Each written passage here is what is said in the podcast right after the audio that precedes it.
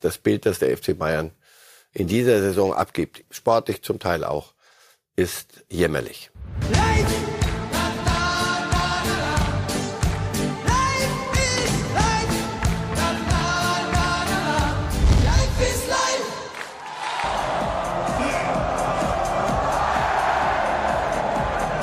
Wir sagen zweimal herzlichen Glückwunsch FC Bayern. Die Damen und die Herren haben es geschafft. Bei den Damen zeichnete sich das schon ab, aber dass wir jetzt heute hier am 30. Mai 2023 über den deutschen Fußballmeister FC Bayern München in der Männerbundesliga sprechen würden, hatte eigentlich keiner mehr erwartet in den letzten Tagen. Auch unser Experte nicht, den ich wie immer herzlich begrüße, Marcel Reif. Hallo, Herr Reif. Ich grüße. Wann am Samstag war Ihr Moment, wo Sie dachten, ups, vielleicht läuft das heute doch anders und es läuft für die Bayern? Beim 1 zu 0 für die Main- Bayern? Nee, beim 1 zu 0 der Mainzer. ja, bei den Bayern, ich gesagt, das gewinnen die, aber too little too late.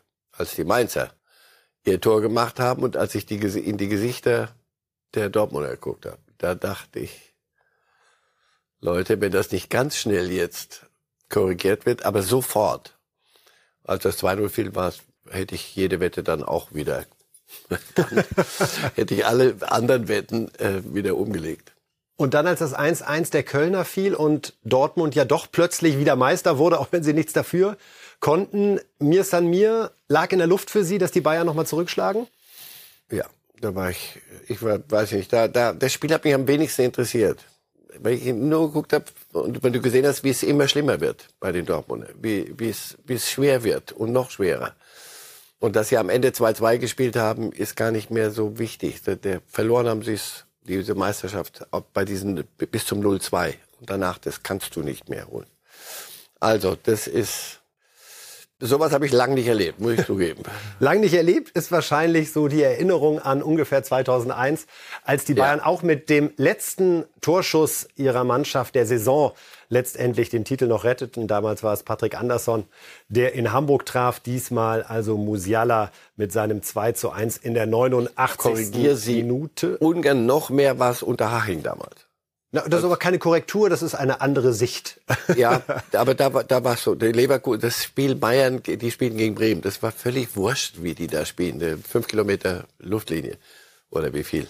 Aber als in Unterhaching, bei aller Liebe, als die Leverkusener an sich selber, über sich selber gestolpert sind, genau so den Eindruck. Das, das hat mich so dran erinnert, wie diese Gesichter, wie, wie du auf einmal siehst und wie die so, jeder so zwei, drei Zentimeter kleiner wurden, weil das Gewicht immer größer wurde. Also das ist die. Parallele zwischen Leverkusen und Dortmund. Ich wollte hinaus auf die bayerische Meisteremotion, auf den letzten Drücker doch noch einen Treffer zu erzielen. Es war am Ende aber die Meistersaison mit den wenigsten Punkten seit 2010. Und insofern ist ja auch klar, dass wir heute nicht nur über das Sportliche sprechen, sondern auch über die Führung. Und wieder geht es um Entlassungen. Das scheint ja das Dauerthema der Bayern in dieser Saison zu sein.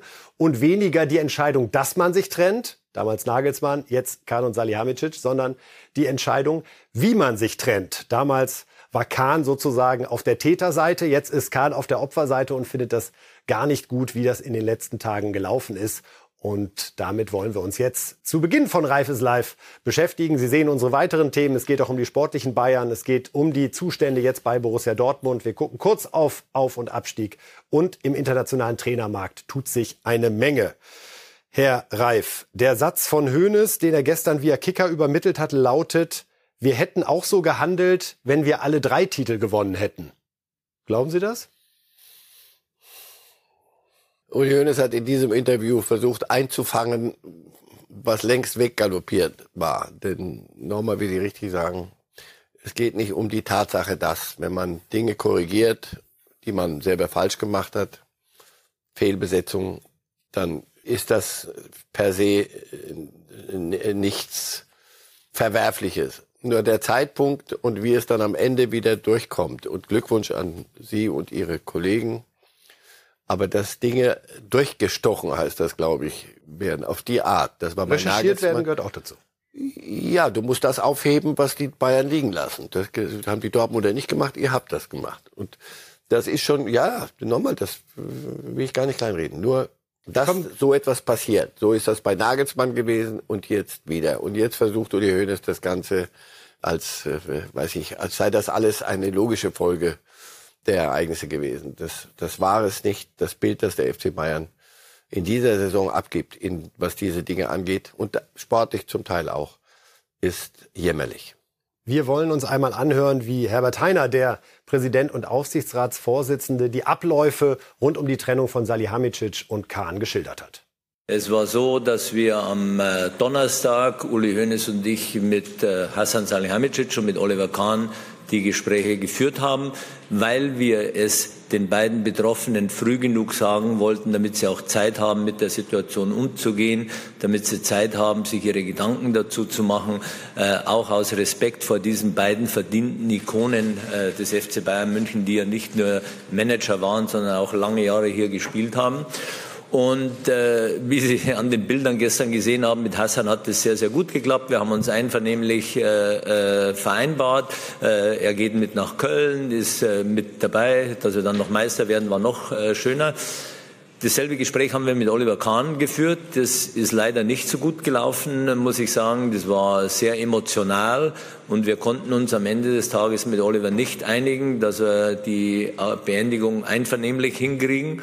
Und darauf haben wir uns dann am Freitagabend nochmal mit dem Aufsichtsrat zusammengesetzt in einer außerordentlichen Sitzung und haben die Abberufung von Oliver Kahn äh, beschlossen. Und aufgrund dieser Situation konnte er dann natürlich auch nicht am, Sonntag, äh, am Samstag mit nach Köln gehen.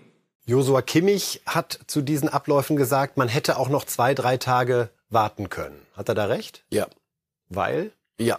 Weil ja, weil dann sie mir eine Notwendigkeit, das zu diesem Zeitpunkt zu machen und das Risiko einzugehen, aus der Erfahrung Nagelsmann, dass Dinge recherchiert werden, weil sie von irgendjemandem so behandelt werden, dass man da etwas recherchieren kann. Punkt. Und das zu tun vor dem letzten Spieltag und irgendwie ist Kerngeschäft, glaube ich, das FC Bayern entlassen oder Fußball spielen. Was war das nochmal? Ich glaube, Kerngeschäft ist doch, wenn da auch nur noch ein Hauch einer Chance besteht, deutscher Meister zu werden, dass man vermeidet, dass genau das passiert. Also Thomas Müller im Interview bei Sky, ist gerade deutscher Meister geworden. Und das, wie der reagiert hat, hat gesagt, so, das erzählt er mir jetzt eine Minute, nachdem gerade hier abgepfiffen wurde. Der war fassungslos. Und Joshua Kimmich hat das ja dann mit ein bisschen Abstand bewertet. Aber alles in allem fragst du dich, was, was hat euch da letzte Woche geritten? Warum konnte man nicht warten heute? Die, dass, dass es zu dieser Personalentscheidung kommen würde, das ist ja nun nicht ähm, die Sensation des Jahrhunderts, sondern das hat sich ja über Wochen ähm, so, so dargestellt. Wo ist, wo ist das Problem?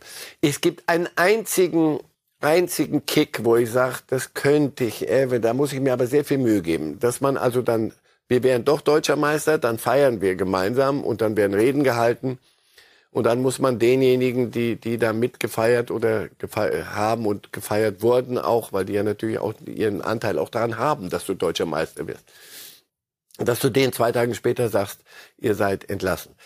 Dieses wäre, glaube ich, im Nachhinein, und ich könnte mir sehr gut vorstellen, dass der eine oder andere bei den Bayern das heute auch so sieht, wäre weniger unappetitlich gewesen als das, wie es jetzt gelaufen ist dass Oliver Kahn nicht sagen würde, oh, das ist aber eine tolle Idee, dass ihr mich jetzt entlasst. Das, denke ich, wer sich da ein bisschen, wer Oliver Kahn ein bisschen kennt oder kennengelernt, äh, kennengelernt hat, erlebt hat über die Jahrzehnte, das kann niemanden wundern. Haben Sie Verständnis für Kahns Reaktion übers Wochenende, dass er von zu Hause per Twitter an der Diskussion da teilnahm und sagt, das war der schwerste Tag meines Lebens und man hat mir das genommen? Er hat sich verrannt an der Stelle. Das macht man nicht öffentlich, weil am Ende muss das einpacken. Am Ende hat er gemerkt, öffentliche Meinung und was auch immer äh, steht nicht so auf meiner Seite, sondern da habe ich mir hat er sich einen Bärendienst erwiesen. Aber so war er immer und so ist er und das nennt man authentisch, glaube ich. Es ist aus ihm rausgebrochen. Und es gibt natürlich auch Dinge, sein Nachfolger und sein Verhältnis zu seinem Nachfolger. Das alles gibt's ja nicht erst seit gestern. Das ist schon ein paar Jahre, läuft das so. Oder die Monate, machen wir Monate draus. Und dass Dresden dann den FC Bayern verlassen würde, das ist schon länger klar. Sollte DFL gehen, auf jeden Fall seinen Job dort niederlegen. Auch nicht, weil er, weil es ihm äh, zuwider geworden war oder weil er keine Lust mehr hatte, sondern ja, er hatte keine Lust mehr in der Konstellation. Nur jetzt ändern sich die Dinge und dann kehren sich natürlich Sachen plötzlich völlig um. Und oh, ich denke, Oliver Kahn sah sich als Opfer von nicht zuletzt von Dresden, weil dass er sein Nach dass der sein Nachfolger werden würde, war auch dann klar am Wochenende, nachdem auch das Bild während des Spiels Salihamidzic ja, und Dresden daneben. Ich sag, guck mal, das ist, glaube ich, die neue Konstellation, außer Salihamidzic, das wird sich auch noch ändern. Also nochmal, Oliver Kahn war nicht gut beraten, gar nicht beraten, sondern da hat er sehr emotional reagiert, auch öffentlich. Das ist in der Regel, ohne eine Nacht drüber geschlafen zu haben, nicht so gut. Und jetzt hat er Nacht drüber geschlafen und jetzt geht er auch wieder auf den Club zu und sagt, man wird sich unterhalten und dann wird man es hinkriegen. Hat Salihamidzic besser hingekriegt. Äh, nun ist vom Kicker berichtet worden, dass Kahn sich in diesen Gesprächen mit Heiner und Hoeneß, in diesen Trennungsgesprächen, verbal auf seinen Nachfolger Dresden, Sie haben es gerade angesprochen, eingeschossen habe und die Entscheidung, ihn dann eben doch sofort abzuberufen, weswegen er dann ja automatisch nicht mehr in Köln dabei sein konnte, weil er war ja gar nicht mehr im Amt, diente auch der Tatsache, dass man eine weitere Eskalation vermeiden wollte. Haben Heiner und Hoeneß Kahn da als Sicherheitsrisiko gesehen? Was haben die befürchtet, was da hätte passieren können am Samstag zwischen Kahn und Dresden? Also am, am Montag in dieser Pressekonferenz und drumherum wurde ja von Handgreif, möglichen Handgreiflichkeiten, glaube ich, auch geredet. Also das weiß ich nicht. Mag ich mir nicht vorstellen, obwohl inzwischen kann ich mir beim FC Bayern alles vorstellen nach, nach, diesem, nach dieser Saison. Wenn klar ist, du bist es nicht mehr und Dresden ist dein Nachfolger. Die beiden setzt du dann in einen Flieger und setzt sie auf der Tribüne nebeneinander. Ich meine, da unten, die hätten spielen können, was sie wollen. Das hätte jedem und alle mehr interessiert. Insofern, ja, ich glaube, da hat man das Risiko gesehen, dass man ein, äh, dass sich die Dinge Jetzt, jetzt werden ja Videos gezeigt von anderen Spielen, wo Dresden Kahn nach dem Tor die Hand reicht und der sie nicht nimmt und sich abwendet all solche Dinge. Also wenn, wenn sowas dann mal in der Luft ist, dann äh, beschäftigt es die Menschen mehr als das Kerngeschäft Fußballspielen da unten. Deswegen glaube ich ja, wenn man den Zeitplan so gewählt hat, wie man ihn gewählt hat, dann glaube ich, war die Sache alternativlos. Ist den Bayern die Meisterschaft dazwischen gekommen? Ist die Wahrheit, das so gehandelt zu haben, dass man davon ausgegangen ist, man schafft es nicht, weil Dortmund hatte es ja in der Hand und dann könnte man um 17.30, 17.45 direkt das Signal senden, es war eine Katastrophensaison und die Weichen sind gestellt, weil man selbst nicht mehr dran geglaubt hat, dass es noch klappen könnte? Also wenn Sie den Bayern jetzt was Gutes tun wollen und irgendwo ein Körnchen, ein Körnchen, das dachte ich mir, ein Körnchen Sinn finden, dann ja, könnte das ein Argument sein. Ein aber jämmerlich schwach, ein jämmerlich schwaches Argument dass sie sich, denn nochmal, dass sie sich so entschieden haben. Also hier, hier wird ja nicht gesagt, wir binden die Schuhe um 10.30 Uhr statt um 10.35 Uhr, sondern hier, hier wird ja eine gesamte Führung ausgetauscht. Wenn man das vorhat und, oder wenn man es beschlossen hat und wer Uli Hoeneß es beschlossen hat, mit anderen gemeinsam von mir aus beschlossen hat oder ihnen erklärt hat, dass er es beschlossen hat. Wenn man so etwas tut, dann weiß ich nicht, dann macht man doch als erwachsener Mensch, wenn man verantwortlich ist, und Uli Hoeneß ist nach wie vor verantwortlich, wenn er, wenn etwas nach außen geht, ist, ist, gucken alle nach ihm, dass man die möglichen Szenarien doch durchspielt. Und wenn dann irgendwann kommt man zu dem Szenario, du pass auf, es ist unwahrscheinlich, aber es sind die Dortmunder. Hallo, könnte es sein, dass wir doch deutscher Meister werden? Was machen wir denn dann, wenn das dann so. Na, das wird schon nicht rauskommen. Aber hier ist doch alles immer rausgekommen. Wollen wir, sollen wir das Risiko wirklich gehen? Das alles haben sie entweder nicht gemacht und wenn sie es gemacht haben, nicht bis zu Ende gedacht. Oder hätte man dann sogar am Freitag schon die Öffentlichkeit informieren müssen, anstatt am Samstag mit so einer Notlüge Sommergruppe äh, ein paar Stunden hausieren. Lassen Sie uns über die Sommergrippe nicht reden, weil da weiß ich nicht, wer wann, wo, wem was von der Sommergrippe erzählt hat. Also da bin ich immer noch nicht ganz durch, aber das ist mir inzwischen so peinlich, also fremdpeinlich, dass ich keine Lust habe. Sommergrippe, nicht Sommergrippe, man hat mir alles genommen. Was hätte sich geändert Freitag? Dann fährt die Mannschaft hin zum letzten Spiel und äh, alle reden nicht über äh, Musiala und oder Müller, sondern alle reden über Kahn, Salihamidzic, Dresen, Also du, kommst aus der Sache, du kommst aus der Sache nicht raus. Solche Dinge sind nie lustig und nie leicht, wenn man solche schwerwiegenden Entscheidungen, Personalentscheidungen trifft. Aber es ist den Bayern wieder mal nicht gelungen, wie auch schon bei Nagelsmann, Dinge so hinzukriegen, dass man nicht in volle Deckung geht, wenn man, wenn man sich das alles bis zu Ende anhört. Hönes hat auch noch gesagt, die Stimmung sei katastrophal schlecht gewesen an der Sebener Straße. Er hätte gedacht, Kahn könnte mit seiner Persönlichkeit dieses Amt ausfüllen, hat sich dann aber stattdessen mit Beratern umgeben. Überrascht Sie das, wie hart Hönes jetzt noch mal mit Kahn ins Gericht geht? Naja, irgendwann muss er sich erklären, warum das alles so gelaufen ist, wie es gelaufen ist. Ich, ich, nochmal, ich war nicht die ganze Zeit an der Sebener Straße. Ich weiß nicht, ist die Stimmung wirklich so katastrophal oder, aber dass es da Verdrückungen gab und dass die Stimmung nicht gut war, das wird ja schon seit längerer Zeit geraunt. Und dass natürlich das oben anfängt. Aber wer wundert sich, dass Oliver Kahn kein Schulterklopfer ist oder keiner ist, der, der, dem man gern auf die Schulter klopft? Das war, der war er doch nie. Er war doch nie der Typ. Mein alter Freund und Mentor äh, Dieter Körten hat mir vor 40 Jahren gesagt, den, den Charakter eines Menschen nicht bezogen auf Kahn. Insgesamt. Den Charakter eines Menschen kann man nicht verändern. Das ist keine Wertung. Das macht Kahn nicht schlechter und nicht als, nicht, als ist kein böser Mensch, gar nichts. Nur er ist so, wie er ist und ist einer, der so ist, wie er ist, geeignet, einen Laden zu führen, der mehr ist als ein Konzern. Die Kalter Antwort Konzern. Hat sich Hönes jetzt Die Antwort hat sich Hoeneß jetzt, der genau der Gegenentwurf war, selber gegeben. Und gut wäre, wie gesagt, wenn er auch noch sagt, ich war derjenige, der ihn haben wollte. Und ich habe einen Übergang von alt zu jungen Nachfolgern falsch eingeschätzt und personell nicht hingekriegt. Beim Vorstandsvorsitzenden weiß man, wie es weitergeht. Dresden wurde bereits vorgestellt als Nachfolger. Nun ist die spannende Frage, was passiert mit der Rolle des Sportvorstandes oder Sportdirektor? Hassan Salihamidzic hat das in den letzten sechs Jahren gemacht. Auch danach wurde Herbert Heiner gefragt. Die Namen, die da gerade kursieren, sind unter anderem Krösche von der Eintracht und Max Eberl. Mal sehen, was Heiner gesagt hat. Natürlich suchen wir einen Sportvorstand, der die Ziele des FC Bayern München und die Ziele des FC Bayern München sind, sowohl national wie auch international an der Spitze zu stehen und ganz vorne mitzuspielen, der dieses Profil hat und das mit uns umsetzen kann und will. Äh, Und wie ich schon gesagt habe, wir äh, spekulieren hier nicht über Namen, aber natürlich suchen wir jemanden, der sein Geschäft versteht von A bis Z. äh, Und wenn wir den haben, dann den oder die, dann werden wir Ihnen das früh genug mitteilen. Hätte Max Eberl ein Glaubwürdigkeitsproblem, Herr Reif, wenn er jetzt nach gerade mal acht Monaten Leipzig verletzt und zum FC Bayern geht? Ja. Weil? Weil, weil das auf der Hand liegt. Der ist, hat aufgehört in, in Gladbach mit viel Geräuschen. Da konnte er am wenigsten für, weil das waren äh, nicht glaubhaft, sondern das einfach war so. Äh, gesundheitliche Probleme.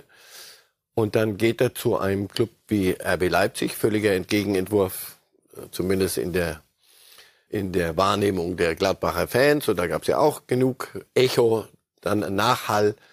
Und dann geht er dahin und nach acht Monaten sagt er, ach doch, ach nee, ich mach doch noch was anderes. Das wäre auch nicht Max Eberl. Also da würde ich ihn völlig falsch einschätzen. Sie glauben nicht, dass er, selbst wenn das Angebot auf dem Tisch landen sollte, Falscher? Zeitpunkt. Falsche, wrong time. Und auch etwas, was Sie von ihm erwarten, so wie Sie es gerade begründet haben, um da auch zu zeigen, eben, ich stehe jetzt mal zu dem Vertrag, den ich hier unterschrieben habe? weiß nicht, wie, wenn wir beide Verträge unterschreiben, gehen wir doch gegenseitig davon aus, dass die irgendeinen Sinn ergeben und nicht eine Drehtür mit einbauen in das Ding. Also kann ich mir nicht vorstellen. Das, das wird er auch nicht machen. Also da bin ich, bin ich überzeugt von. Und wenn nicht, drehen wir neu. Wer ist für Sie die beste Lösung auf der Position? Einer, der es kann. Wer könnte es aus Ihrer Sicht? Eberl könnte es möglicherweise, vielleicht, wahrscheinlich, das weiß man danach, wenn er seine Transfers gemacht hat. und Und dann, ja klar. Trauen Sie es Krösche zu oder ist das noch zu früh? Krösche hat, hat in Leipzig gut gearbeitet, hat in Frankfurt gut gearbeitet. Ist Bayern Frankfurt? Nein, völlig andere, andere Welt, andere Größenverhältnisse. Äh, wächst ein Mensch mit seinen Aufgaben? Durchaus. Aber nochmal, bewerten kann ich denjenigen, der jetzt kommt, nach der ersten Transferperiode. Nee. Und dann vor allem nach dem, was an Silber. Versuch ja rauszukriegen, wen Sie es aus heutiger Sicht. Ich sage Ihnen ganz ehrlich, im Moment sehe ich äh, niemanden, der unterm Baum liegt und sagt, warum rufen mich die Bayern nicht an? Ich bin doch der Beste. Im Moment so einfach ist es nicht. Und das ist eine Position, da stehst du sehr im, im Fokus, weil viele sind beteiligt an Transfers, aber derjenige, der am Ende gehen darf oder bleiben darf, ist derjenige, der der Sportdirektor ist. Was halten Sie von dem sogenannten englischen Modell, dass man die Stelle jetzt gar nicht eins zu eins in der Funktion nachbesetzt, also man verzichtet auf einen Sportvorstand, sondern bindet Thomas Tuchel als Trainer stärker mit ein, als das möglicherweise in der Vergangenheit der Fall gewesen wäre. Wobei seine Meinung hätte man sicherlich in jedem Fall eingeholt, welcher Neuner jetzt am besten in sein System passt. Und nutzt eben die Kompetenz, die durch Karl-Heinz Rummenigge im Aufsichtsrat äh, hinzukommt, um ja, die entscheidenden Gespräche zu führen. Man kann dann trotzdem ja eine Art, ich sag mal, Chefverhandler einstellen, der die äh, Trips macht und mit Vereins- und Spielern einführt. Wobei mit Dresden ja auch ein CEO da ist, der als ehemaliger Finanzvorstand da eine große Kompetenz mitbringt. Steckt da was drin oder wäre das eine Überforderung für Tuchel? Könnte sein, dass das ein nächster Schritt ist. Wenn Rummenigge nicht wieder zurückkäme, und das hätte ich, habe ich nicht für möglich gehalten. Ich dachte, der hat den den Schnitt geschafft, den Uli nie geschafft hat, Uli Hoeneß. Äh, da dachte ich, der sagt nicht mehr mit mir, Freunde. Dass der jetzt wieder zurückgeht und Verantwortung übernimmt und richtig auf dem Tablett daherkommt und nicht irgendwo, ich berate mal so ein bisschen, wir können uns gerne mal zu einem Käffchen treffen, sondern ab Aufsichtsrat und hinein Onkel Willi. Das zusammen mit Tuchel ist ein Modell, das neu ist für deutsche Lande, aber in England äh, völlig alternativlos praktiziert wird dann wird man sich verabschieden müssen, aber davon, ja, der Trainer ist der leitende Angestellte eines Clubs, aber er ist der Angestellte eines Clubs. Er ist derjenige, der liefern muss und wenn nicht, wird man, holt man einen anderen leitenden Angestellten. Wenn du da die Kompetenzen noch weiter ausweitest auf die Art, machst du ihn noch sehr viel mächtiger als Trainer bisher in deutschen Landen waren. Bis auf Guardiola und Van Gaal, aber das ging am Ende auch nicht so richtig. also das wird, das ist eine spannende Frage. Ich könnte mir das sehr gut vorstellen. Also die ganz große Nummer und jetzt dann noch mal zusätzlich zu installieren, kann ich mir gar nicht. Im Moment fällt mir niemand ein. Insofern, ich glaube, es wird darauf hinauslaufen. Abschließend dazu, hat Bayern ein Höhnes-Problem? Ja, das ist und zwar Lösung und Problem gleichzeitig. Ohne Uli Hoeneß geht es nicht. Mit Uli Hoeneß ist es für jeden, der da nachfolgt, schwer. Und wie löst man das? Jetzt lösen wir Bayern alle Probleme. Uli Hoeneß wird seinen, seinen Platz finden müssen und der wird mit dem, mit dem nächsten, der, mit, mit Dresden und mit allen, die, die, die, die, mit der neuen Konstellation wird man ein, ein Zusammenleben finden müssen, das modernen Anforderungen genügt. Belassen wir es an der Stelle dabei. Es wird uns beschäftigen, liebe Fußballfans, weiterhin. Die Sommerpause wird dank des FC Bayern ganz, ganz gewiss nicht langweilig. So, wir bleiben bei den Bayern sportlich, beziehungsweise auch bei der einen oder anderen Stilfrage. Das ist ja aktuell hochmodern. Und wir wollen uns noch mal anschauen, wie das war bei der Meisterschalenübergabe des FC Bayern. So, wer war da in erster Reihe und hat das gute Stück in die Hand bekommen, kurioserweise vom neuen Vorstandsvorsitzenden, der aber auch ein DFL-Amt hat. Es ist der offizielle Kapitän Manuel Neuer. Nun hat Herr Reif, sage ich ganz offen, Manuel Neuer ja auch dazu beigetragen, dass dieses Jahr nicht so gelaufen ist, wie die Bayern sich das vorgestellt haben, mit seinem Skiausflug, der dann tragischerweise zu der schweren Verletzung führte. Keine Einsatzminute in diesem Kalenderjahr. Ist es da angebracht, die Schale als erster entgegenzunehmen oder bin ich da zu moralisch unterwegs? Hm, ist eine Geschmacksfrage. Oh ja. Wie ist Ihr Geschmack Es dabei? ist nicht so wichtig, wie, wie, es, wie es gemacht wird zum Teil. Auf der anderen Seite ist es auch nicht so unwichtig, dass man einfach sagt, es ist doch wurscht, wer die, wer die Schale hochhebt. Ich hätte sie nicht hoch. Ich hätte sie, ich hätte sie erstmal weitergegeben. Und mich hinten angestellt und hätte gesagt, und dann wären die anderen auf mich zukommen, hätten gesagt, aber wieder zurück, willkommen zurück und jetzt du bist doch unser Kapitän und so. So hätte ich mir das, als wenn ich es mir hätte malen dürfen. Aber was gibt mich das an? So denke ich, dachte ich auch. Als ich es gesehen habe, dachte ich, ja, Naja, gut. Was sagt das über Neuer, dass er es trotzdem Ach, wissen Sie, dann, dann er, ist, er arbeitet wie, wie verrückt an seinem, seinem Comeback und das ist nicht immer lustig. Also da so ein halbes Jahr nur äh, Radfahren und solche Dinge machen, das ist schon heavy. Und du siehst, wie der Verein, wie die, wie die Ziele nicht erreicht werden in vielem und du hättest gerne und du hast selber auch ein schlechtes Gewissen und tausend Dinge kommt da zusammen. Und dann stehst du da und dann äh, freust du dich, dass wenigstens eine Meisterschaft ist und dann äh, sagen alle, er kommt auch wieder und das hat sich ja offenbar alles auch beruhigt weitestgehend im Verhältnis nach Interviews und Entlassungen von Torwarttrainern. Und dann über, übermannen dich die Emotionen, dann greifst du halt dahin. Also ich, ich mag das jetzt nicht, nicht noch höher hängen als notwendig. Geschmacksfrage, ich hätte es anders gemacht. Interessante Beobachtung Nummer zwei ist folgendes Video, liebe Fußballfans. Wir sehen die Bayern, wie sie eng im Kreis stehen und verfolgen, wie das Spiel in Dortmund noch läuft. Und dann geht Leon Goretzka aus dieser Gruppe weg. Die Mannschaft steht, verfolgt das Spiel und Leon Goretzka verabschiedet sich aus der Spielertraube, die da jetzt noch mitfiebert. Was ist los in Dortmund? Was ist los in Dortmund? Dann laufen sie jubeln zur Kurve. Interessante Randbemerkung, das Spiel in Dortmund war noch gar nicht vorbei, aber es ist ja dann gut gegangen aus Bayern Sicht. Also sie jubeln, während Leon Goretzka vorher schon abgedreht ist. Gleichzeitig war es so, dass bei der anschließenden Feier auch die Kolleginnen und Kollegen beobachtet haben, dass er da nicht sonderlich gut drauf war. Er ist ja eingewechselt worden, wieder ausgewechselt worden. Nach zehn Minuten. Gleichzeitig fällt sein Name auch so im Zuge der Kandidaten, die diesen Umbruch möglicherweise beim FC Bayern nicht überleben werden sportlich. Spricht das dafür, was wir da gesehen haben auf diesen Bildern? Ungewöhnliches Verhalten. Ja, aber nach zehn Minuten als, als, als Leon Goretzka mit all den Verdiensten, mit dem Namen und mit dem Standing nach zehn Minuten eingewechselt und wieder ausgibt, was taktisch völlig, spieltaktisch völlig richtig in sich und am Ende auch noch belohnt wird mit dem Tor von Musiala. Dass das ein, ein Spieler seine, seines Kalibers nicht ungerührt lässt, aber ja, aber dann so zu reagieren, ja, natürlich, das ist öffentlich und du, du reagierst dann so, dass das jemand sieht. Auch da, das spricht nicht für, wie soll ich sagen, für Parteidisziplin beim FC Bayern. Aber da hat einiges in dieser Saison nicht dafür gesprochen. Das war eine Szene, die, das ist, geht mehr als, ist mehr als nur geschmäcklerisch. Geht er im Sommer? Also wenn, wenn du eine, wenn Sie eine Analyse machen, wie ist diese Saison gelaufen und warum ist sie so? Ja klar. Und warum ist sie so gelaufen und an welchen Positionen haben wir performt, unterperformt, überperformt? Was hat funktioniert, was hat nicht funktioniert? Es war nicht die Saison von Leon Goretzka, ganz sicher. Einer, der die Saison am Ende ein bisschen zu seiner gemacht hat, ist Serge Gnabry. Und das ist die dritte Stilfrage, die wir noch mitgebracht haben an diesem Dienstag.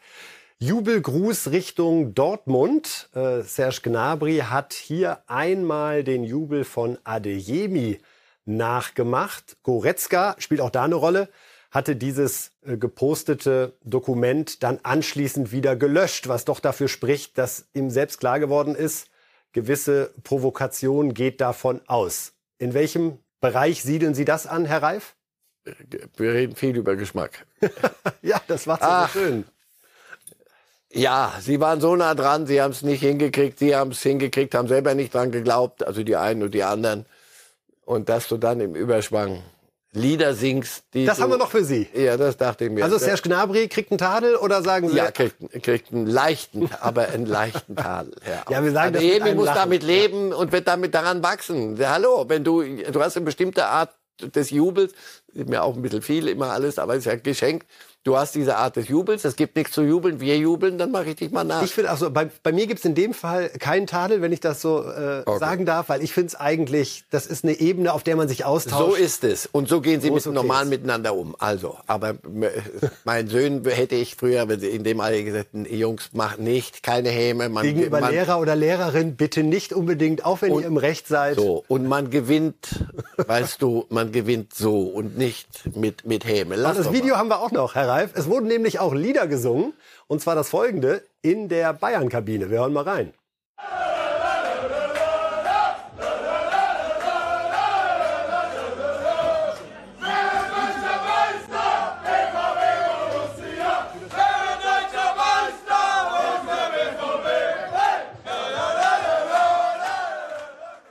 So, was sagen die zwei Moralapostel im Bildstudio?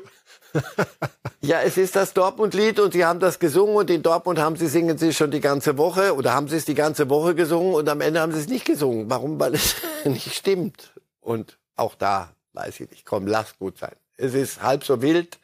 Damit musst du leben. Ganz groß wäre es, wenn man sagt, äh, unser Mitgefühl gilt unseren Sportkameraden vom BVB. Aber das ist enorm, das ist ehrlich gesagt einfach zu viel verlangt. Lass sie ihre Lieder singen. Wenn sie sie heute immer noch singen würden, würde ich sagen, Leute, ihr, ihr könnt nicht gewinnen, das ist nicht gut. Aber direkt in der Kabine und es war ja auch völlig beleidigungsfrei oder ähnliches. Alles ja, sondern alles gut. Bei den großen Emotionen, dass man da ein, zwei Grüße hin und her schickt, finde ich auch an der Stelle. Ja, und Kölner Lieder und die, die, die Kölner, auch die Kölner haben sie auch Lieder gesungen, weil die Kölner, also eine Fanfreundschaft und die, die Kölner hätten es gern, das Stadion gern äh, mit den Dortmundern gejubelt und da hätten die Bayern ihr die Häme abgekriegt. Also das gehört ein bisschen zum Geschäft, Punkt. Lass es gut sein. Jetzt wollen wir Thomas Tuchel einmal zuhören, wie denn die sportliche Bewertung dieser Saison ausfällt und vor allen Dingen, wie es weitergeht. Äh, ich finde, er sagt da gerade am Anfang einen sehr, sehr klugen Satz. Hören wir mal rein. Sie haben gesagt, das wird keine befriedigende Saison mehr. Müssen Sie das jetzt korrigieren? Nee, nee auf keinen Fall. Die, die, der Ausgang dieses Spiels, meine, das Spiel war ja nochmal eine, eine, eine, eine, im Grunde ein Abbild der Zeit, in der ich jetzt auch in Verantwortung war und auch der Saison davor. Äh, das müssen wir nicht korrigieren. Das hilft natürlich und das ist immer viel, viel besser, äh, auch mit, mit dem Gefühl des Sieges, mit dem Gefühl, mit dem Titel in diese Analyse zu gehen und in, den, äh, in die neue Saison zu gehen, in die, in, die, in die Kaderplanungsphase zu gehen. Viel besser. Aber ähm, der Ausgang jetzt heute, die, die sechs Minuten können jetzt nicht, äh, können jetzt nicht massiv die Meinung verändern, die, die, die wir uns gebildet haben. Und genau deswegen müssten ja auch Kahn und Salihamidzic gehen, weil auch da der Aufsichtsrat sagt, wir können nicht nur, weil Musiala in der 89. Minute getroffen hat, so eine Entscheidung äh, revidieren. Was glauben Sie, was wird der Kern dieser Analyse ergeben, was sich sportlich beim FC Bayern ändern muss? Oder disziplinarisch? Oder welcher Bereich wird aus Ihrer Sicht im Fokus stehen? Auch ich, ich denke, die werden alles hinterfragen, weil die, so die, die Saison, wie sie so gelaufen ist. Helfen wir ihnen. also das, wo, wo die, die Löcher im Kader sind, das ist ja hinlänglich bekannt. Jetzt kommt noch eins dazu, wie, wie wir seit heute wissen. Pavard wird offensichtlich gehen. Das ist sein Wunsch. Weil er gehen ja. möchte. Das bedeutet, dass du hinten einen Polyvalablen heißt das, glaube ich. Hat das jetzt, da komme ich nicht mehr mit. Polyvalent? Lucien Favre hat das eingeführt. Einen Spieler hast, der Außenverteidiger spielen kann. Das doch vielseitig. Einen, der Außenverteidiger und Innenverteidiger spielen will und möchte. Wie weh tut das Bayern? Sehr, sehr, sehr, sehr. Weil er, weil, er, weil er einer der Gewinner dieser Saison ist. Einer der ganz wenigen beim FC Bayern. Äh, weil er am Ende wieder der Pavard wurde, der französische Nationalspieler ist und, und Weltmeister war. Aber muss man dann nicht auch sagen, Herr Reif, einmal dazu bleiben und auch nach der Erfahrung mit Lewandowski, weißt du was, die 25 Millionen, die wir jetzt vielleicht noch kriegen, vielleicht sind es auch 30, auf die verzichten wir, weil er eben so wertvoll ist aufgrund seiner Vielseitigkeit und Tuchel vielleicht sagt, hey, nee, Pavard möchte ich jetzt ist haben. Ist nicht ausgeschlossen. Er hat ja selber gesagt, wenn ich nicht gehen darf, und er hat einen Vertrag, wenn ich nicht gehen darf, dann bleibe ich und spiele den Vertrag zu Ende, aber dann gehe ich. Insofern, genau vor dieser Frage, wenn die Bayern stehen, es würde aber alles konterkarieren oder das meiste konterkarieren, was sie sich so als innere Gesetze gegeben haben. So, Mittelstürmer, wenn sie brauchen, das kostet 100 Millionen Minimum, eher plus, 100 plus. Haben Sie einen aktuellen Favoriten? Wir reden ja seit einigen Wochen drüber, aber Kolomoani, denke ich, ist ja. nach wie vor in der Pole Position. Mhm. So, und dann. Ich glaube weiter an Kane. Gucken wir mal. Okay, gut. Dann ein, ein, ein Sechser. Declan ein Hardcore-Sechser. Hardcore-Sechser. ein Declan Rice äh, im Gespräch West Ham. Aber nochmal Engländer aus von der Insel wegzuholen, ist nicht so einfach. Die musst du dann als Kinder holen, so wie Bellingham und, und Sancho und dann wieder gehen die aber schnell wieder zurück. Das war jahrzehntelang so die Europapokalregel. Wenn die Engländer ihre Insel verlassen, dann konntest du Geht nicht alles entspannen. Schief. Und das ist das, also da, das glaube ich erst, wenn ich sehe. Also, sie brauchen einen defensiven Sechser. Konrad Leimer kommt, das, vielleicht entwickelt der sich ja, aber sie werden zusätzlich auch noch was machen müssen. Kostet auch wieder um die, geht an die 100 dran. Ja, ja, wir schmeißen jetzt mal mit 100 ja, ja, Millionen. Gut. Ist ja nicht unser Geld. Zack, bumm. Jetzt Außenverteidiger, äh, Bavard geht. Wenn er geht, musst du, musst du überlegen. Das, das war vorher, sah das so ein bisschen nach Überangebot aus. Jetzt plötzlich wird es eine Mangelverwaltung da hinten. Da muss einer nur sich verletzen, dann hast du ein richtiges Loch. Also diese Dinge werden sie machen müssen. Dann werden sie gucken müssen, wer ist noch hungrig genug. Mit Goretzka werden sie sich unterhalten. Willst du, wollen wir, kannst du noch, trauen sie es ihm zu, traut er sich selber zu? Zum Beispiel, nur als, als, als ein Beispiel. Thomas Müller, was, wie, wie gehen wir in der nächsten Saison miteinander um? Das können wir nicht zum Dauerthema machen hier bei der Sendung und anderswo, sondern das müssen wir schon irgendwann mal so nach außen hinkriegen, dass das Ruhe ergibt. Also es gibt genügend äh, zu tun, was, was sie sich überlegen müssen. Äh, Im Pokal äh, in, in schöner Regelmäßigkeit abschmieren, irgendwann in, in irgendwelchen lächerlichen Mittelrunden, kann nicht der Sinn sein. Und nochmal, das habe ich hier schon hundertmal gesagt, was will dieser Verein? Dass Dresden jetzt als Mann des Geldes, der Zahlen, neuer CEO wird, spricht auch dafür, wo geht dieser Verein hin? Wo wollen wir hin? Sind 100 Millionen und plus Transfers, so wie eben gerade, wir haben doch gerade Kolomoni gekauft für 110. Wenn nicht, Sie, dann ich kaufe Kane. Sie kaufen Kane, wird nicht billiger. Mhm. Ist das der FC Bayern? Ist das mir san mir? Wollen, was heißt mir san mir? Wo wollen wir hin? Was wollen wir tun? Also nur Uli Hoeneß, der dann immer wieder die Scherben zusammenkehrt, die er mit, mit verursacht. Das kann es auf Dauer nicht sein, sondern das Zeitenwende. Dabei bleibe ich. Der Verein wird sich neu aufstellen müssen und auch in, nach außen wie nach innen auch. Auch den Uli, jetzt höre ich gerade von, von Uli Hoeneß, auch die, die Schickeria hat sich, hat sich geäußert zu, den, zu der Stimmung. Ja, die Club. Fans und die Ultras hätten sich beschwert. Seit wann hört Uli Hoeneß auf das, was die, die sagen, sondern die kriegen gesagt, was sie zu, wie sie zu, zu bewerten haben. Also das sind alles Dinge, die diesen Verein umtreiben werden in allernächster Zeit. Das ist nicht nur äh, Kane oder Kolomwani. Das ist das, was, was die dicksten Schlagzeilen macht. Aber die Arbeit wird sehr, sehr viel intern auch gemacht werden müssen. Letzte Frage. Haben Kahn und Salihamidzic mit der Entlassung von Nagelsmann und dem Wechsel zu Tuchel Bayern die Meisterschaft gerettet? Das ist mir, das ist mir zu hypothetisch, ja. Auch da, auch da stimmten die Dinge. Auch da war das oft mal eine Fehlbesetzung. Die haben etwas probiert mit dem jungen Trainer, der sich entwickeln sollte. Und der hat sich aber in eine Richtung erstmal entwickelt, die nicht die ist, die die den Titel gibt. Diesen Titel hat niemand gerettet. Den haben die Dortmunder gerettet. Bitte. Lass, lass und die Mainzer. Die Mainzer, ja. Aber lass uns der Bayern nicht, lass sie diese Meisterschaft nicht besser machen, als sie ist letztendlich. Diese Meisterschaft haben sie diesmal bekommen, weil die anderen was liegen gelassen haben. Und damit sind wir bei Borussia Dortmund. Und auch das muss man sagen, den Eindruck haben die Bayern am Wochenende auch gemacht. Da ja. war nicht äh, die Brust so breit, dass man sagte, wir wussten es ja immer, sondern bitte.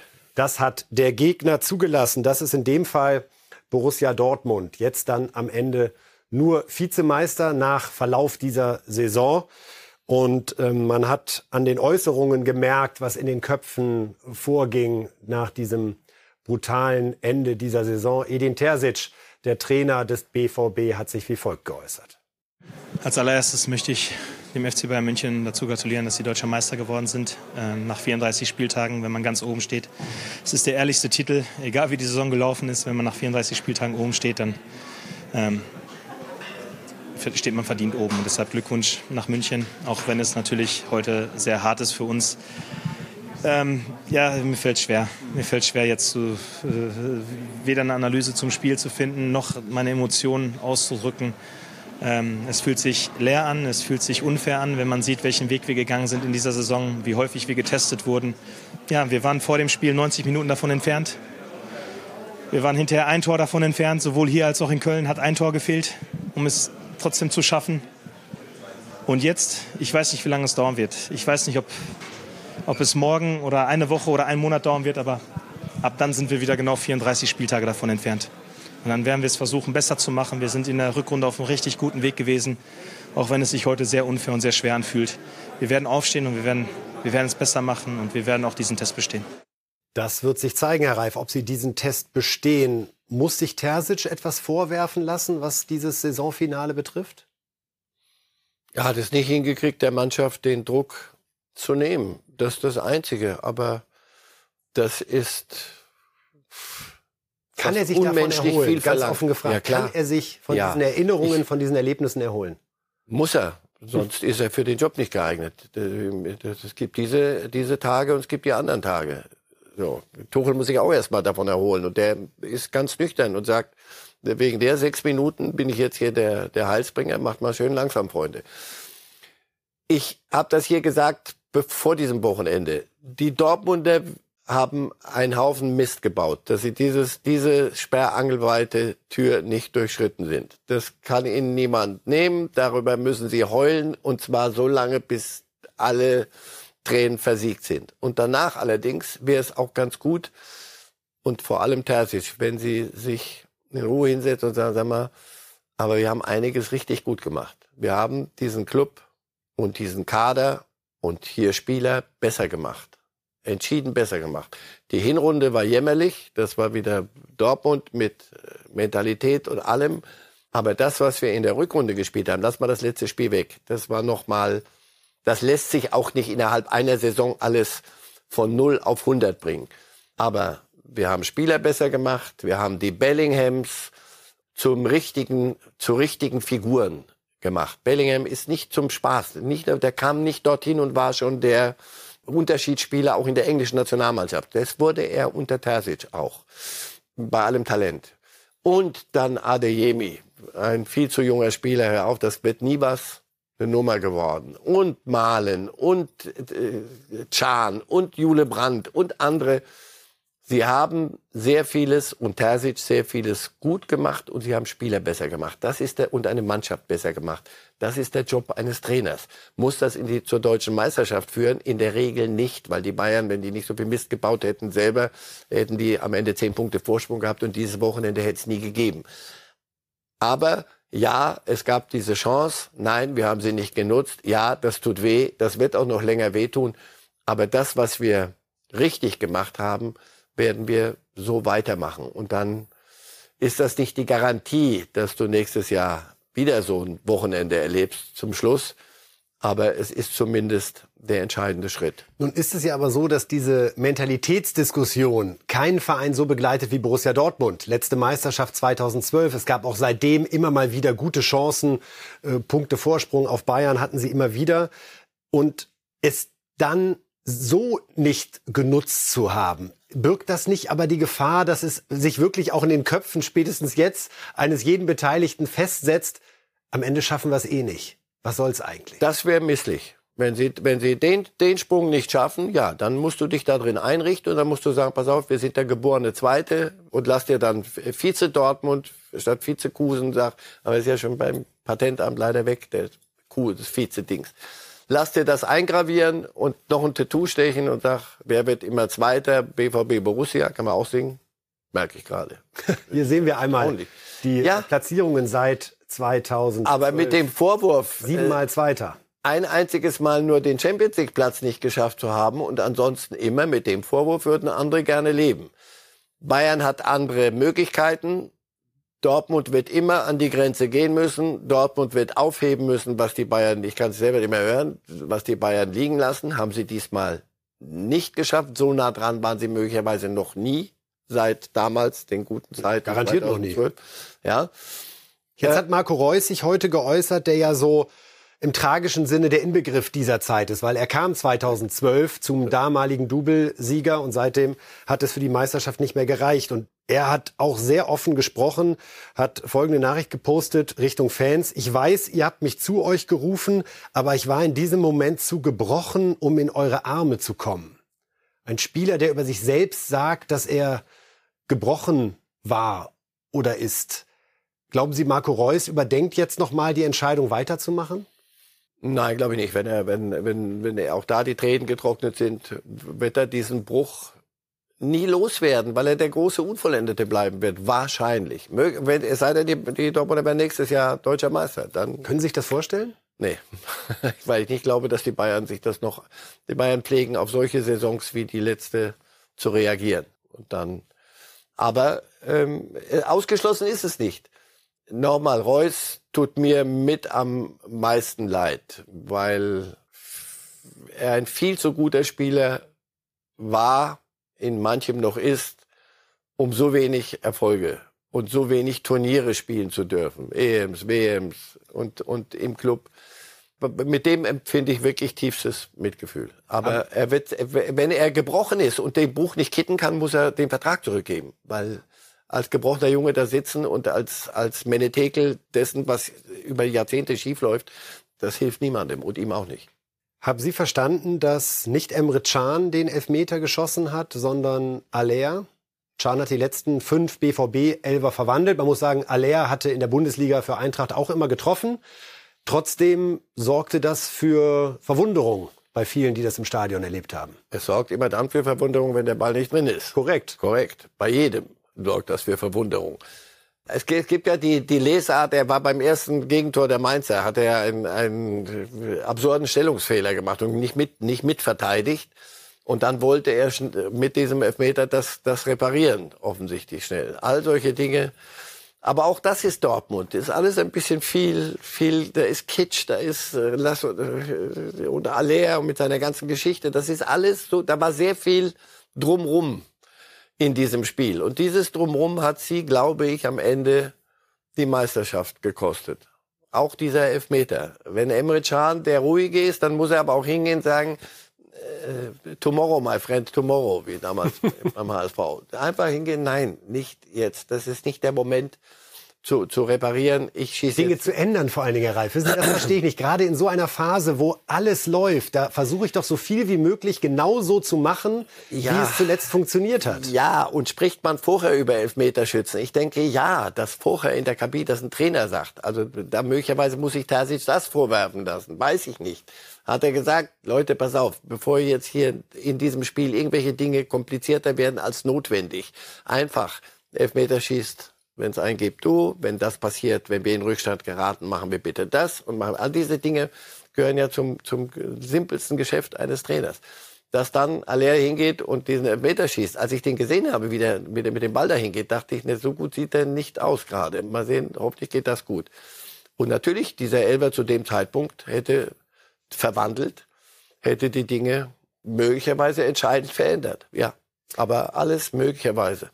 Wir schauen einmal auf die Titelbilanz, liebe Fußballfans, der letzten Jahre. Wer ist da eigentlich die klare Nummer zwei hinter Bayern? Und da muss man auch in Dortmund feststellen, dass da was schiefgelaufen ist. Denn die Bayern dominieren. Wir haben uns hier auf die großen Titel konzentriert. Das sind aber die Bayern, die sich gerade auflösen, oder? Die den Spielbetrieb. auch, auch das wäre eine eigene Sendung wert, Herr Reif, dass nach einer Meisterschaft bei Bayern alles in Trümmern liegt, muss ich sagen, haben wir so auch noch nicht erlebt.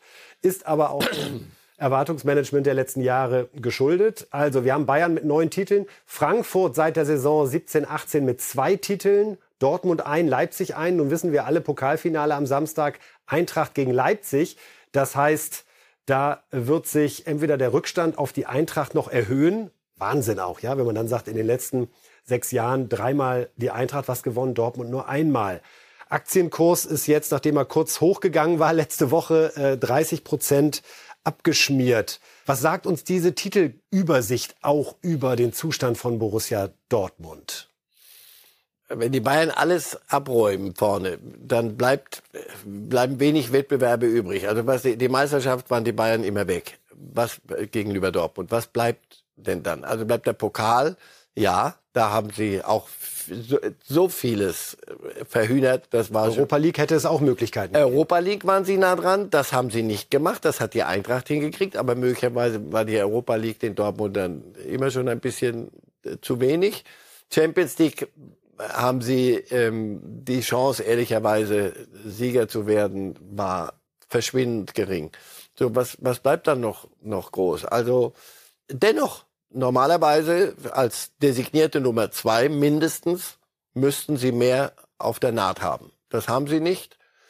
Und das alles wird sie jetzt auch, ich denke, die sitzen jetzt gerade zusammen wieder in Dortmund, wird sie beschäftigen und wird sie sich wieder fragen lassen, wo müssen, wo müssen wir ansetzen? Welche gibt's da für Sie, brauchen wir? Gibt es da für Sie auch die so klar definierten Positionen wie bei Bayern, wo jeder sofort sagt, Hardcore-Sechser und einen echten Neuner, Geld zusammenkratzen und los geht's?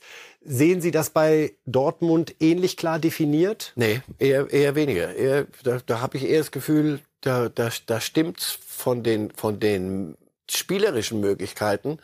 Aber die Riasons, wo ist der nächste Riason? Und noch ein, zwei von denen könnten wir gebrauchen. Solche, die sagen, pass auf, ich bin nicht Weltfußballer, habe ich immer gesagt, und werde es auch nicht. Das ist aber auch nicht mein Job. Ich soll hier aufräumen, ich soll hier putzen und dann könnt ihr wieder euren Tralala Hopsasa Fußball spielen. Und mit allem, mit Umschalten und Tempo und alles ganz toll. Und wir stehen auf den Stühlen und sagen, schöner kann man nicht Fußball spielen. Aber hier muss zuweilen auch mal geputzt werden, wie, wie überall. Und ich glaube, dass sie eher Mentalitätsfiguren äh, suchen. Ein, zwei, die diese Mannschaft neu denn neu definieren am Ende. Sie haben jetzt äh, es weder mit Haaland geschafft, Meister zu werden, noch jetzt mit Bellingham, der auf dem Weg zu Real Madrid ist. Und dieses Geld will sinnvoll investiert werden, denn Bellingham reißt ein Loch, was man möglicherweise gar nicht eins zu eins ersetzen kann. Ist für Sie denkbar, wir haben es gerade gesehen, einmal die Champions League verpasst äh, seit 2012, also schon eine große Stabilität. Ja.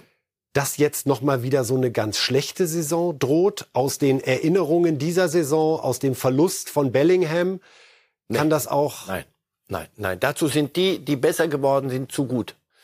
Ein Chan wird nicht äh, zusammenklappen jetzt. Ein, ein Jule Brandt hat offenbar den nächsten Schritt gemacht. Ein Adeyemi ist noch dabei, sogar den nächsten Schritt zu machen. Ein Malen ist plötzlich, plötzlich versteht man, warum die den überhaupt geholt haben, was da die Idee gewesen sein könnte. Nein, sie, sie, sie werden ein, zwei Spieler brauchen, um das, dieses Niveau zu stabilisieren, damit diese Fußballspieler, es ist dort sehr viel schöner Fußball bei Dortmund, immer schon gewesen. Es ist am Ende zu wenig, diesmal wieder, wenn, wenn abgeprüft wird, so, pass auf, aber jetzt bitte der letzte Schritt da. Benzebaini von Borussia Mönchengladbach wird kommen.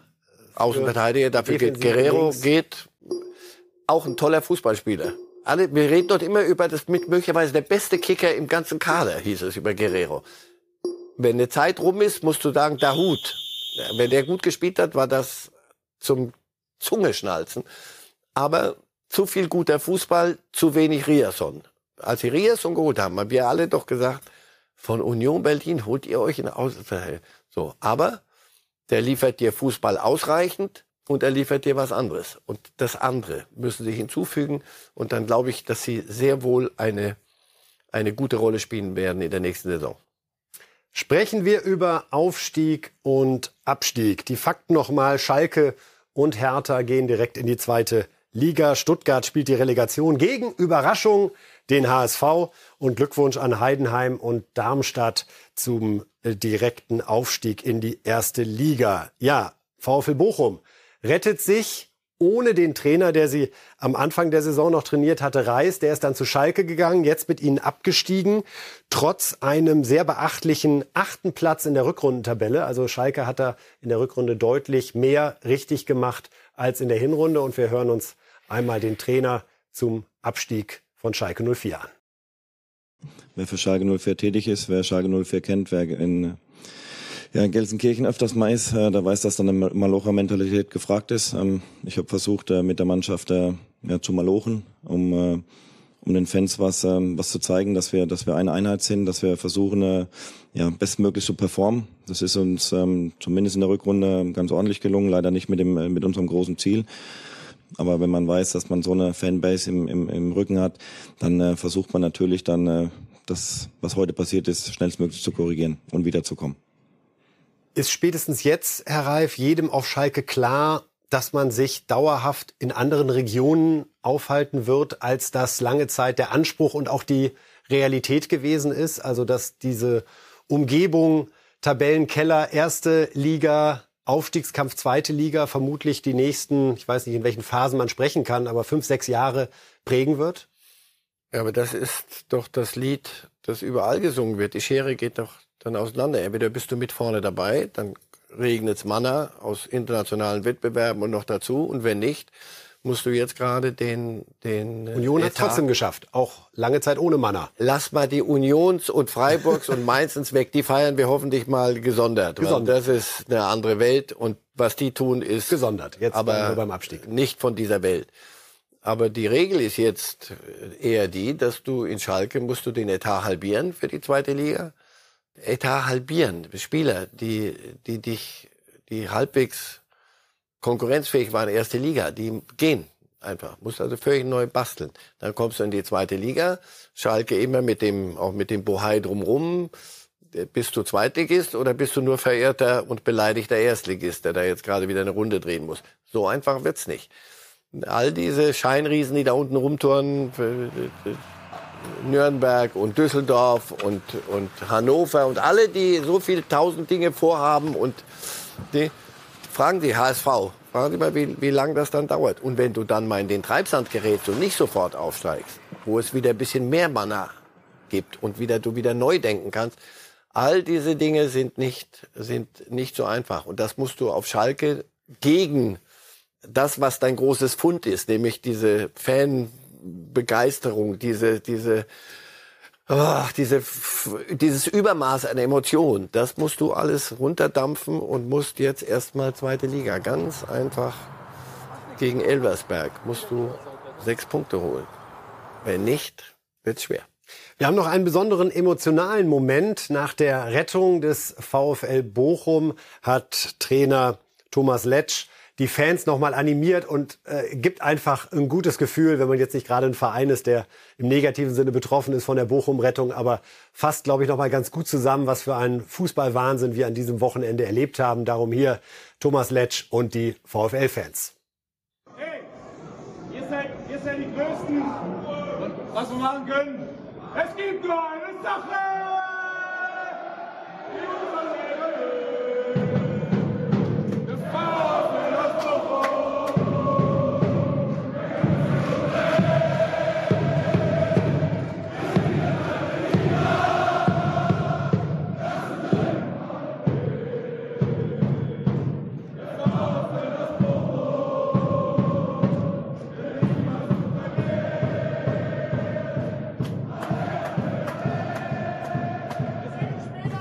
Herr Reif, wenn Sie dieses Wochenende mit all diesen Entscheidungen, auch diesen Gesetz, wir bräuchten mehr letzte Spieltage, oder? von, von der, auf die Art. Aber fragen Sie mal die, die den Spieltag nicht so gut gefunden haben. Die können gerne darauf verzichten. Die Bochum-Rettung, auch eine Sensation, oder? Ja, aber weil sie, weil sie irgendwann mal dann gesagt, hingekriegt haben, sich, sich bei sich zu bleiben, wie das heute so schön heißt. Wir, wir sind Absteiger. Weißt du was? Lass uns gucken, was hier zu holen ist. Und sich dann sukzessive an sich selber am eigenen Schopf aus dem Sumpf gezogen mit, mit diesem Fan. Letsch hat, das war ja eine Pressekonferenz eigentlich. Der hat dann das Fenster aufgemacht und dann gesagt, da draußen stehen die, ohne die würde ich hier keine großen Reden halten. All diese Dinge müssen klicken. Und da gibt's keine Garantie, aber die Bochumer haben's alles richtig gemacht und äh, haben ihre Punkte geholt, unter anderem ein Unentschieden gegen den BVB. Fragen Sie mal den BVB, wie der findet, was in Bochum passiert. War auch eine schöne Elfer-Diskussion, ja. auch nicht lange her. Also Schalke und Hertha, die beiden Vereine, die zuschauermäßig die zweite Liga veredeln werden, die die Erfahrung machen werden, dass es für den Gegner das Spiel des Jahres ist. Und Wie ist Ihr Wiederaufstiegsgefühl bei den beiden Clubs? Hertha muss noch viel mehr alles auf den Kopf stellen. Aber bei, bei Schalke, was bleibt übrig von, von der Mannschaft jetzt, die am Ende doch ganz gut es hingekriegt hat? Kaum etwas. Und weiß ich nicht. Kannst du Ihnen, kann, kannst Ihnen nicht sagen. Nochmal, jeder, jeder, der da unten, der Heidenheim steigt nicht auf, weil, weil, weiß ich nicht, weil Himmel und Hölle zusammenfallen, sondern weil die ihr Ding machen und weil die bei sich sind und mit ihrem Kader und mit ihren Ideen und mit allem das machen. Und dann schneiden dann so diese Schalkes runter, die mal gar nicht so lange her Zweiter waren in der Bundesliga. Und so eine Hertha, Big City Clubs, die von einer Höhe zur anderen Tiefe donnern die vor sich hin. Und in Heidenheim und Darmstadt machen sie ihr Ding. Das ist zweite Liga. Und wenn du da konstant dein Ding machst, dann hast du gute Chancen. Und das müssen die erstmal nachweisen, Hertha und Schalke. Es wird schwer. Ein Erfolgstrainer macht auch sein Ding. Das stürzt Neapel jetzt ins Tal der Tränen, denn Luciano Spalletti, der Mann, der ihnen endlich wieder die Meisterschale geschenkt hat, nachdem das Diego Maradona einst gelungen ist, der hat jetzt verkündet, dass er Schluss macht. Wir hören mal in seine Erklärung rein.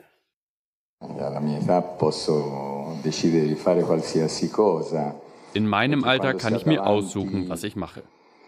Wenn du mit einer Stadt wie Neapel konfrontiert bist, die so viel abverlangt, musst du dich fragen, ob du das bieten kannst oder nicht.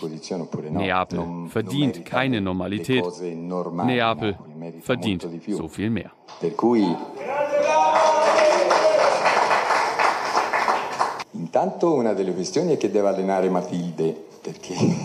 Jetzt muss ich Mathilde trainieren, denn ich habe eine kleine Tochter, die ich so gut wie nie sehe und ich will mehr Zeit mit ihr verbringen. Dann muss ich mich ausruhen, denn ich fühle mich müde und brauche etwas Zeit abseits des Platzes. Herr Reif, wie sehr überrascht Sie diese Entscheidung, beim schönsten Moment tatsächlich aufzuhören? Er begründet es auch damit, wirklich erschöpft zu sein und wie viel diese Stadt von ihm abverlangt. Und welche Fallhöhe sich jetzt ergeben hat durch den, den Titel. Und wie enttäuscht äh, diese Napolitaner sein werden, wenn es nächste Saison nicht genauso weitergeht. Und sein Präsident äh, De Laurentiis, welche Ideen hat er mit, mit dem Kader? Wer wird verkauft? Und dann wird der verkauft und Osimen und, und äh, der, der Georgier, dessen Namen wir uns noch merken werden, Quaracvili und andere also ich kriege nicht dieselbe Mannschaft wieder, aber die Ziele werden doch nicht weniger. Das ist großartig, wie ein Mann das in Ruhe mit sich selber ausmacht und dann in so einem Moment so klar kommuniziert. Also ein riesen Respekt, denn es wäre das Einfachste, die jetzt noch mal so eine Ehrenrunde dazu drehen mit Napoli und dann gehen wir in die Champions League und tralala. So Vertragsnachschlag einzufordern. Aber ja. er denkt von hinten raus und ich kann das nicht liefern, was ihr verdient und was ihr gern wieder hättet. Ich glaube, ich kann unter den Bedingungen, wie sie mein Präsident mir jetzt vorschlägt für das kommende Jahr, nicht liefern. Insofern, man kann sich auch anständig verabschieden. Glasner Frankfurt. Ihr wollt doch jedes Jahr Europapokal und die.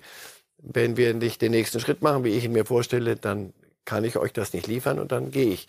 Das, man kann so gehen. Das ist ein Musterbeispiel, Spalletti. Würden Sie Nagelsmann raten, über Neapel nachzudenken, falls Sie ihn fragen sollten?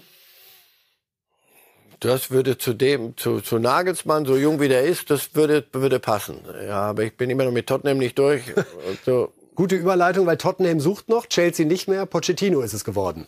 Damit hat er, glaube ich, alle. Eine typische Chelsea-Lösung, oder? Eine typische. Alles ist eine typische Chelsea. Sie hätten mir den Weihnachtsmann bringen können, hätte ich gesagt, ah ja, ist auch eine, passt zu Chelsea. Nein, Pochettino hat jetzt fast alle großen äh, Londoner Clubs in jungen Jahren, in jungen Jahren durch. Das ist ein prima Trainer. Dass er sich das zutraut, ich bin mal gespannt, wie viele Möglichkeiten er hat, dort Dinge zu entscheiden und wie viel ihm reingeredet wird. Das ist ja kein heuriger Hase. Also das wird er sicher besprochen haben. Denk, denk ich Vielleicht war es auch nur der Scheck. Denke ich mal. Nagelsmann hat irgendwann mal gesagt, ihr habt sie nicht alle. Das, so kann ein Trainer hier nicht arbeiten. Und wir haben vorhin über das Modell geredet. In, in Chelsea wird es völlig ausgehebelt. Dort hat der Trainer und der Manager nichts zu melden, sondern der Eigentümer, der aber vom Fußball keine Ahnung hat. Respekt und damit wirst du aber auch, glaube ich, Zwölfter oder Dreizehnter in der Liga, nachdem du gerade 600 Millionen verbrannt hast. So kann man es machen. Aber es scheint sich jetzt doch ein Trainersommer anzubahnen. Wenn man überlegt, der italienische Meister sucht einen Trainer, Tottenham sucht in jedem Fall einen Trainer. Bei Real Madrid haben wir ja immer noch diese Option, macht Ancelotti die brasilianische zu 100 Nationalmannschaft. Was Sie vermuten, dann wäre auch noch Real Madrid im Rennen. Ja. Paris Saint-Germain. Haben wir die schon gehabt? Noch nicht, noch aber nicht. Oh. ist gut. Ja. Also Glasner und Nagelsmann sollten, Für falls sie nicht möchten, was zu tun haben ab Sommer. Es, wenn, ihnen zu gönnen. Es wird eine, aber ah, wirklich, wir suchen viele. Wir suchen viele. Und zwar durchaus namhafte. Wer nicht mehr sucht, ist übrigens Liverpool bei der Rolle des Sportdirektors. Offiziell bestätigt unser geschätzter Mann Jörg, Jörg Schmatke macht Liverpool. Kam gerade während Können sich die Liverpooler Journalisten auf was freuen? Absolut. Ja. Die Falsche Frage zur falschen Zeitpunkt und Rums. Doppelt gut unterhalten. Also, das äh, die frische Nachricht hier bei Reif ist live, äh, dass äh, Jörg Schmatke bei Liverpool einsteigen wird, gemeinsam mit Jürgen Klopp. Wird auch da also ein spannender Transfer Sommer. Was haben wir noch jetzt in dieser Woche? Wie immer am Ende der Sendung der Blick auf die Tipps von Marcel Reif. Und da sehen wir, lieber Herr Reif, was ansteht in dieser Woche. Wir haben ein Europa League Finale, wo Marcel Reif mal wieder mit einem typischen Präzisionstipp auf sich aufmerksam macht. Sevilla gegen AS Rom 4 zu 3 nach Elfmeterschießen. Ohne Sie beim Essen stören zu wollen. Ich vermute, Sie glauben, es steht 0 zu 0 nach 120 Minuten. Es geht gegen Mourinho. Weil, da steht immer 0 zu 0. Weil der Kollege Mourinho sich da einen zurechtmauert. Ist übrigens so ein Name, der mir noch bei Neapel gerade in den Sinn gekommen ist. So mit Druck und ähnlichem ähm, wer weiß, wer weiß, wer weiß. Aber erstmal äh, versucht er jetzt äh, da den nächsten europäischen Titel zu gewinnen. Und wir haben die Relegation vor uns am Donnerstag. Das erste Duell VfB Stuttgart, der Erstligist gegen den HSV. Ein 2 zu 0, womit Sie uns schon mit auf den Weg geben wollen, dass es für den HSV dann nicht reichen wird? Oder werden Sie in der nächsten Sendung überraschen mit einem furiosen Rückspultipp für den HSV? Da, da ist das erste Spiel aber schon gespielt. Darf ich das danach? Ja, dürfen Sie, Sie, dann können, Sie treiben mich doch jetzt schon zum Wahnsinn mit den Tipps, bevor gespielt wird. Aber den übernächsten Tipp, den darf ich dann doch schon nach dem nächsten probieren. Alles klar, darauf Danke. Äh, können wir verbleiben. Und ganz kurz ein Wort. Stuttgart, Sie glauben, die haben für so ein Heimspiel mehr ja, Qualität? Ich glaube, ich glaube, die Qualität ist, ist gut genug. Aber da geht's jetzt wieder nicht mehr um die Füße, sondern zwischen den Ohren wird's wieder wird's wieder passieren. Schöneres Schlusswort kriegen wir nicht mehr, lieber Herr Reif. Äh, darum, das also die Tipps von Marcel Reif. Also, wir nehmen mit, es geht jetzt nicht mehr um die Füße, sondern um das, was zwischen den Ohren ist. Da geben wir uns immer Mühe. Viel Alternativen haben wir ja auch nicht zu bieten. Äh, für andere Dinge hat's nicht gereicht. Das war also Reifes Live an diesem Dienstag. Die nächste Sendung dann am Freitag 10.30 Uhr mit der Auflösung, wer die Europa League gewonnen hat und wie das erste Relegationsspiel ausgegangen ist. Und wer weiß, vielleicht hört man ja auch schon Neues von möglichen Kandidaten für Bayerns Sportvorstandsposten. Ach, das jetzt doch als letzte Frage. Wäre Schmatke eigentlich einer gewesen, Herr Reif? Eigentlich? Schmatke in München mit, der, mit ihren Jungs. Ja, aber erstmal mit, erstmal mit Hönes. Erstmal mit Hönes. Ich glaube, der Hönes, also den Schmatke, das ist einer, den würde der Hönes mögen. Ja, und wir auch alle. Wir okay. hätten genug zu lachen und zu bereden, bin ich überzeugt von. Nee, nee, glaube ich, da. Okay, ist ja auch Zu viel Vulkan. Ein Vulkan reicht in der Ecke. Und selbst der zweite versiegte jetzt an der Stelle. Herr Rai, vielen Dank für die Sendung heute. Alles Gute ja. für Sie, alles Gute für Sie, liebe Fußballfans. Machen Sie es gut. Viel Spaß beim Fußball diese Woche. Bis dann. Light!